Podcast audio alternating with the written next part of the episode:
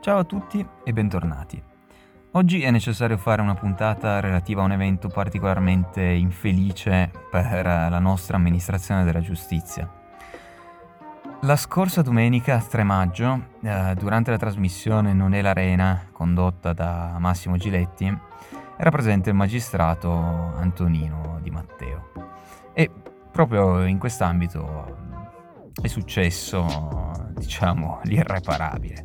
Ma prima di andare al sodo, occorre presentare i personaggi di questa triste comparsata e definire anche qualche istituto, già che ci siamo. Anzitutto, eh, chi è Antonino Di Matteo? Antonino Di Matteo, detto Nino, eh, negli ambienti della giustizia è una figura quasi celebre perché eh, da sempre è impiegato in quelle divisioni della magistratura specificamente create per il contrasto alla criminalità organizzata. È già stato nell'occhio del ciclone mediatico, per così dire, eh, in merito alle intercettazioni incidentali dell'ex presidente della Repubblica Napolitano. Eh, incidentali perché?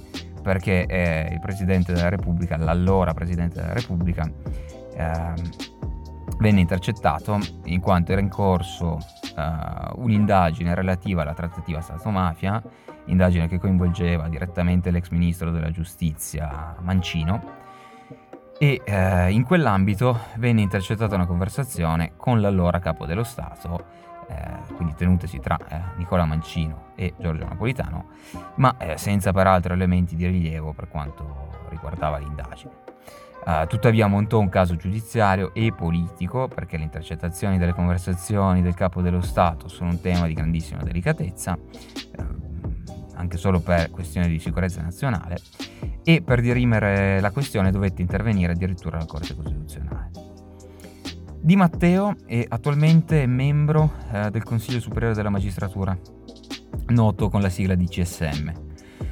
piccola parentesi, la magistratura è quell'organo dello Stato che esercita funzioni giurisdizionali e comprende quindi eh, i giudici, senz'altro, ma anche quegli altri magistrati che svolgono ad esempio l'ufficio di pubblico ministero, cioè non con funzioni giudicanti, non sono giudici in senso stretto, sono magistrati che eh, svolgono invece funzioni accusatorie.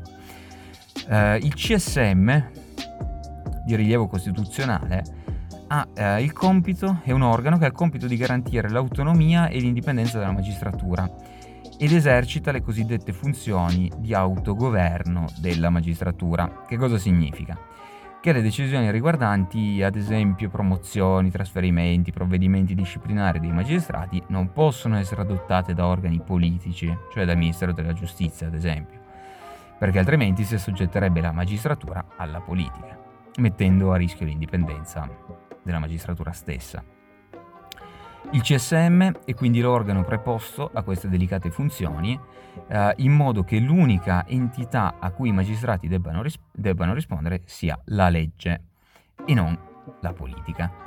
Eh, il presidente del CSM è il presidente della Repubblica. I componenti sono 27 e provengono da diversi, diversi ambiti della giustizia, sono magistrati, giuristi, cioè professori universitari eh, in materie giuridiche e avvocati.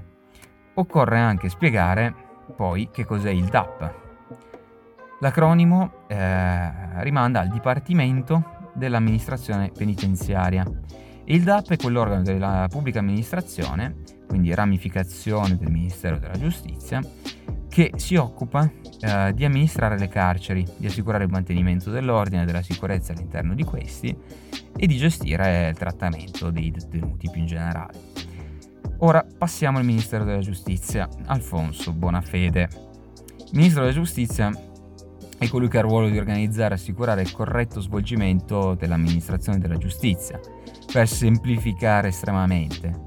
Abbiamo visto che la magistratura dispensa la giustizia il ministro deve organizzare il sistema affinché la magistratura possa operare in maniera efficiente ed efficace. Personalmente, eh, lo devo dire, non sono un grande fan del ministro in carica, che eh, ha espresso affermazioni che denotano una superficialità della conoscenza della materia giuridica, nonostante sia avvocato. E qui, secondo me, vale la pena di ricordarle. Così, anche per fare un po' di lezione. Eh, non più tardi di gennaio 2020 l'onorevole ministro ha affermato anzitutto che gli innocenti, secondo lui, non vanno in carcere. Eh, se così fosse sarebbe un mondo perfetto, ma purtroppo anche i giudici sbagliano perché sono esseri umani e lo Stato paga fior di milioni ogni anno a risarcire coloro che sono stati ingiustamente eh, sottoposti alla detenzione. Eh, altra gravissima affermazione, eh, secondo il ministro, quando non si riesce ad incolpare qualcuno a titolo di dolo, allora egli è imputabile a titolo di colpa. Per chi non è pratico del diritto, eh, questo potrebbe anche avere senso. Mm. Infatti, se uno non ha studiato diritto, come il ministro, eh, potrebbe fare affermazioni del genere, ma già che ci sono vado fuori tema e spiego rapidissimamente che cosa sono dolo e colpa e cosa sono i reati dolosi e quelli colposi. Eh, semplificando all'estremo, nuovamente, affinché vi sia un reato occorrono diversi elementi. Un fatto umano che cagiona un evento, la previsione del fatto evento come reato e un elemento cosiddetto psicologico. Eh, il dolo è quell'elemento psicologico del reato secondo il quale chi agisce voleva causare esattamente quel fatto che costituisce reato. La colpa invece è un altro elemento psicologico, per cui un soggetto che causa il fatto di reato eh, non perché lo volesse, ma perché ha ignorato delle regole di condotta volte proprio ad evitare quei fatti. Ad esempio, se Tizio, che fa il medico, prende una pistola e spara in testa a Caio, è omicidio di tipo doloso.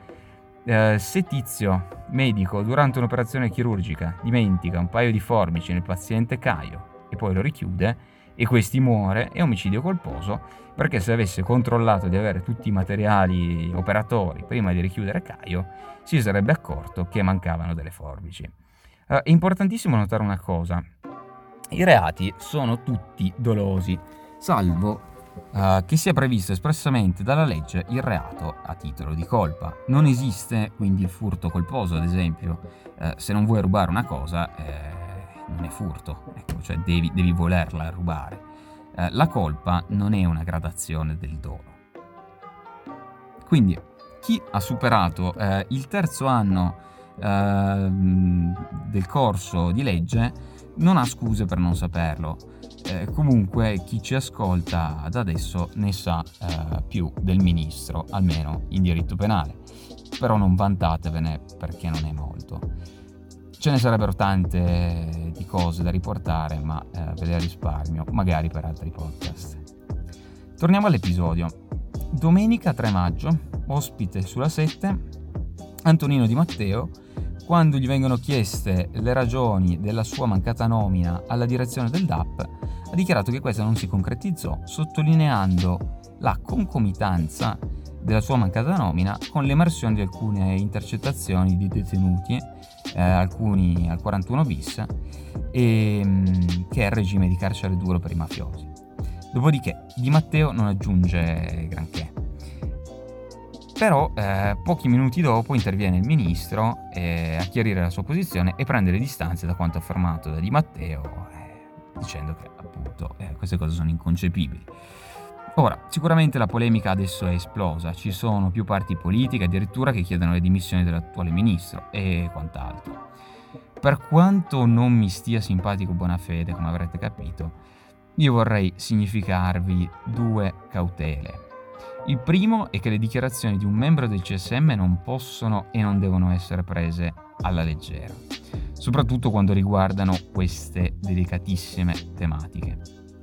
Se Di Matteo insinua che la mancata nomina al DAP sia dovuta ad un potenziale malcontento emerso tra le fila dei mafiosi incarcerati, è bene che lo si dica apertamente, ma non da giletti, perché non vale nulla, bensì davanti al CSM e negli altri luoghi preposti. Eh, e la stessa cosa la dovrebbe fare anche il ministro, perché certe accuse infamano non solo la persona, ma tutto l'apparato dell'amministrazione della giustizia, che già ha dei grossi problemi, per ovvi motivi. Eh, le dichiarazioni eh, avanti a Giletti eh, a nulla valgono se non ad alzare un polverone politico in una situazione già drammatica per tutto quello che sta succedendo. La seconda considerazione è che chiedere le dimissioni senza le opportune verifiche è un errore, più che altro senza che il ministro riferisca con prove alla mano su quanto è successo. Perché anzitutto corre un atto eh, di responsabilità politica in questa situazione, cioè gridare le dimissioni fa comodo, fa innervosire, è vero, eh, l'affermazione di Di Matteo, ma verifichiamo sempre che cosa succede. Poi nel caso colpire duro, ehm, se davvero c'è stata una subordinazione della volontà dello Stato rispetto a eh, ragioni di opportunità mafioso.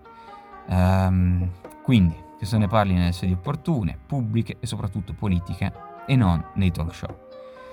Per oggi è tutto, mi fermo qua. E lascio come sempre qualche link per approfondire la questione e arrivederci sempre qui a The Tank.